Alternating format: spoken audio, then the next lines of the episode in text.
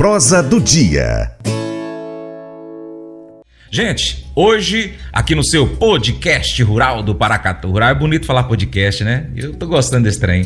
tá aqui Paulo Ribeiro de Mendonça Filho, atual presidente do Sindicato dos Produtores Rurais de Paracatu, também membro da FAENG, Federação dos Agricultores do Estado de Minas Gerais. E é produtor rural, pecuarista, agricultor, caboclo assim que levanta cedo, trabalha até de noite, ainda dorme pensando o que, que ele tem que fazer no outro dia. É assim a vida do agricultor e pecuarista, né, Paulinho? Bom dia. Bom dia, Francis. Bom dia mais uma vez a todos os ouvintes, produtores rurais em especial aí. Muito obrigado aí pelo espaço mais uma vez. É isso aí, Francis. A gente acorda preocupado, dorme preocupado e o clima tá Deixando, deixando a gente cabelo branco? cabelo branco e cabeça em pé. Tá Misericórdia. e a gente estava ouvindo aqui agora há pouco, né, que a previsão desse veranico no início de temporada chuvosa. Eu nunca ouvi falar disso aqui, mas a gente vai falar sobre essa questão do clima depois no outro bloco. Agora, Paulinho, eu quero falar sobre é, eleições, né? Eleições do Sindicato dos Produtores Rurais. Primeiro você falar como é que acontece o processo é, eleitoral em si, depois a gente falar um pouquinho das chapas concorrentes também. É, o mandato de um presidente da diretoria, ela é de quanto tempo, Paulinho? São de período de três anos, né? Uhum. Então é um triênio e termina agora, dia 31 de dezembro. Né? E, e no caso, poderia candidatar novamente para reeleição quantas vezes? Não, no caso para reeleição, a gente pode fazer parte da, do, do, do mandato, né? Uhum. Duas vezes como o mesmo cargo. Ah, tá. E mais uma vez em, outro, em outra posição, né? Em outro cargo. Então você pode permanecer lá por três mandatos Uhum. consecutivos dentro de um. De, dentro da diretoria. Sei. Mas em cargos diferentes. No né? máximo dois, dois, dois, dois mandatos no dois mesmo mandatos cargo. no mesmo cargo. E o terceiro seria. Coisa. Como eu já fui vice-presidente uma vez com o Francisco Andrade Porto, o Chico Porto, e duas como presidente, Uhum. agora eu tenho que sair. Entendi. Então você vai até o final do ano. Vou até dia 31 de dezembro. Entendi. agora. Ok. É, por falar nisso, antes da gente passar ainda para a eleição aqui, é, eu queria saber o seguinte, porque hoje você é membro da FAENG, né? Você é, é presidente de. Eu sou vice- um dos vice-presidentes da Federação da Agricultura né, Aham. do Estado de Minas Gerais. Esse cargo também são de três anos. Certo. Então tem gente que sai somente o ano que vem. Ah, tá. né? Nada impede de eu não estar mais na presidência do sindicato, porque as eleições são datas diferentes. Né? Uhum. E também sou membro da comissão, sou presidente da Comissão Técnica de Grãos do Estado. E a nossa primeira reunião é agora, no mês de dezembro. Nós Entendi. conseguimos formalizar e finalizar aí os produtores que irão participar né, da comissão técnica. Uhum. Então a gente começa agora. A comissão técnica, ela é um período que enquanto estiver dando certo, a gente vai trabalhando nela. Depois a gente, olha, eu, por qualquer outro motivo eu gostaria já, tá bom minha contribuição, muda os membros. Entendi, entendi. Então lá não tem um mandato. Não tem um mandato fixo, não. Geralmente a gente fecha o ano, né? Uhum. E vê como é que foram os trabalhos, vê se as pessoas querem continuar, se não, busca uma nova comissão. Entendi. Bom, voltando então aqui para Paracatu, na, no Sindicato dos Produtores. Então você já me falou, o processo eleitoral já está em andamento, Já está né? em andamento as, as- ah, os candidatos, né? As chapas, elas terem que estar com a documentação toda pronta, Uhum. né? Até dia 17 de novembro, agora próximo, na próxima tá. semana, né? No final da próxima semana. Até agora a gente sabe que tem duas chapas, né? Que vão concorrer.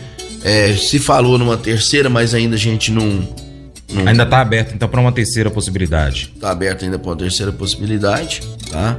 Então, assim, a gente tá aguardando, Entendi. né? Porque tem a questão dos documentos, às vezes tem membros na chapa que depois não pode continuar, eles têm que trocar, né? Ah, tá. Esses membros. Então, dia 17 é o prazo Prazo o prazo final para poder escrever as chapas, né? Entendi. Agora, aqueles que querem ser candidatos, que deveriam estar com as obrigações do nosso estatuto em dia, é, esses já estão todos já certos, porque até dia 2 de novembro era o prazo para poder estar com a regularização tudo ok dentro do sindicato. Uhum. Hoje uma, candidatos. Hoje uma chapa é composta por quantas pessoas São, e quais ca- são 14 membros, né? Nós temos aí o, o conselho dire- de direção, que é o presidente e o vice. Nós temos o, o tesoureiro, né? O, e o, o seu suplente. Uhum. Temos o nosso secretário e o suplente.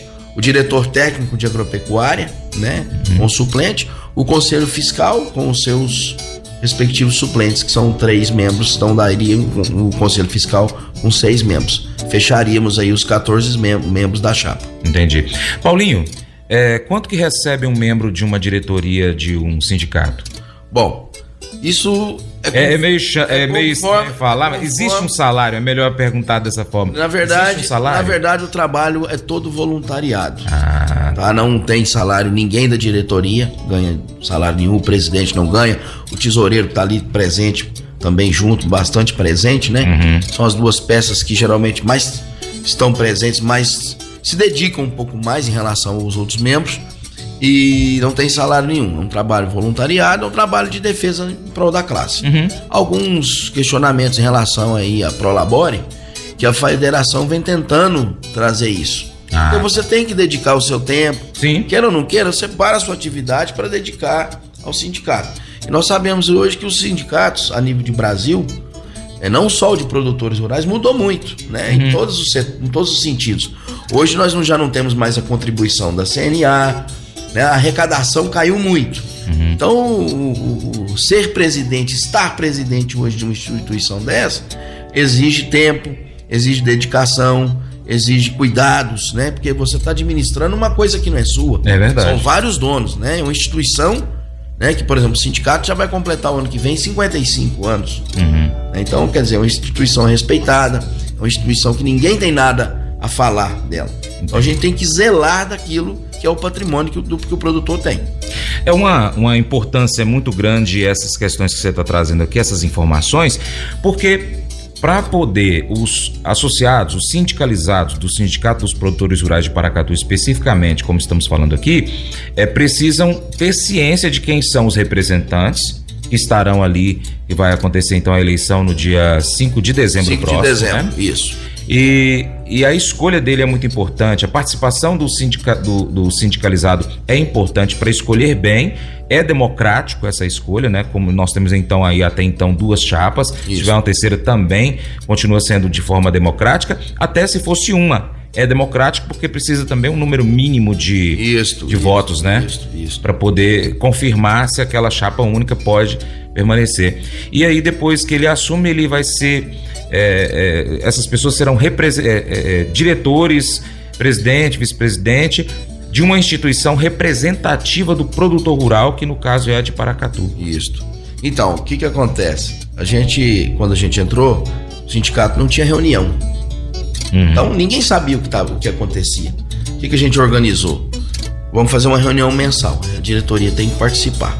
E essa diretoria atual, até tem muito a agradecer a todos que participação nossa é muito boa. Uhum. Então, assim, o, o, novo presidente ele tem que ter esse, isso na cabeça, que ele precisa estar com a sua diretoria alinhada e colocar membros realmente que vai te ajudar. Uhum. senão você fica sozinho na tomada de decisões. E a nossa diretoria fez muito um trabalho diferente, que é trabalhar em conjunto. Discutir as ideias, vamos fazer isso, não vamos fazer isso.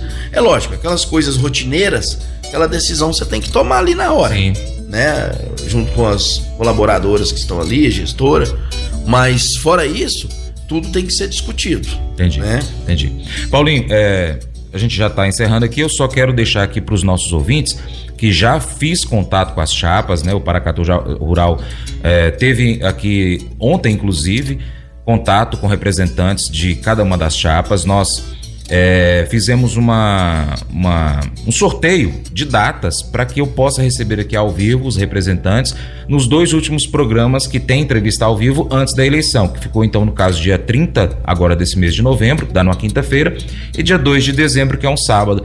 E aí a gente vai estar tá conhecendo mais a respeito dos é, candidatos, enfim, das propostas de cada uma das chapas e é, é, isso que a gente precisa deixar aqui para os nossos ouvintes. Deixa o seu recado para os sindicalizados. Então, a eleição ocorre no dia 5 de dezembro. Aqueles que ainda estão, às vezes, com algum atraso e querem participar da eleição, né, Franz? Pode nos procurar lá uhum. para poder ver como é que anda a situação, para regularizar. Sim. Porque é muito chato, né? E sempre acontece, não é só na eleição do sindicato, não. Qualquer instituição, a pessoa chega para votar e, ah, mas eu queria votar. Então, assim, tem direito a voto quem está em dia com suas obrigações. Uhum. Então, ligue lá no 3671-2170. As meninas estão prontas para receber, né? Para poder ver, para poder ver se tem algum débito, se está tudo ok. Para a gente evitar esse tipo de, de complicação no dia da, da eleição. Uhum. E as pessoas gostam, né? Paracatu, a, a turma gosta de, de votar. Gosta. Então é importante. E realmente é importante. Eu acho que a disputa ela vai existir e é uma disputa que é salutar para a instituição. É, tenho certeza também que a, a chapa que for agraciada com a vitória vai pegar um sindicato com a vida financeira tranquila, vai dar para fazer uma boa gestão, uhum. né? Continuar economizando, que é o mais importante, que 2024 não vai ser um ano muito fácil. Mas enfim, estamos lá prontos para receber todos os produtores aí. Muito bom.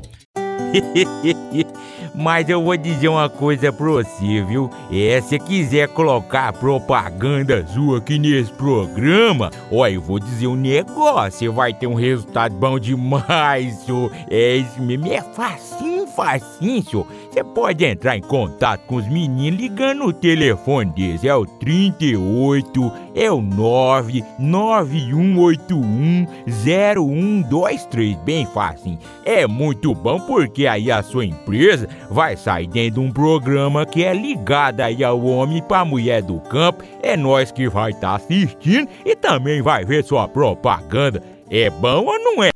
O cunhado de Cindy Casper mora a cerca de 2 mil quilômetros de distância. Apesar dessa distância, ele sempre foi um membro muito querido da família por causa do seu grande senso de humor e também do bom coração. Desde que Cindy se lembra, os outros irmãos brincam sobre o status dele como favorito aos olhos da sua mãe. Há vários anos, até entregaram para ele uma camiseta com as palavras: Sou o favorito da mamãe. Embora todos tenham gostado das brincadeiras entre os irmãos, o favoritismo não é brincadeira.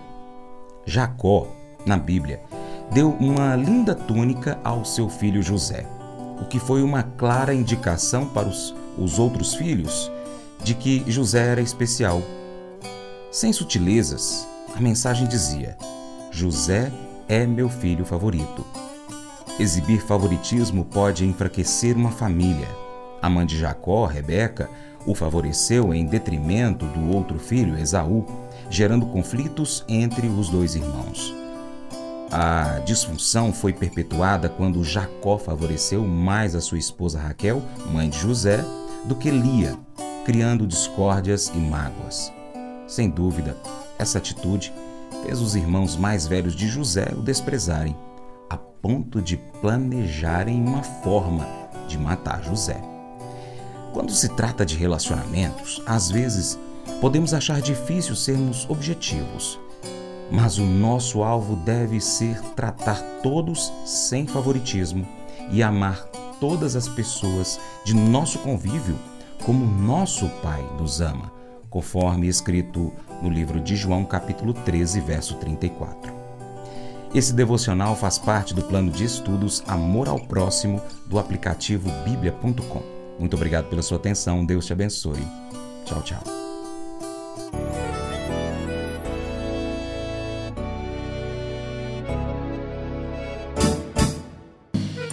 Acordo de manhã para prosear no mundo do campo, as notícias escutar. Vem com a gente em toda a região com o seu programa Paracatu Rural. Tem notícias, informação e o mais importante, sua participação. Programa Paracatu Rural. Programa Paracatu Rural.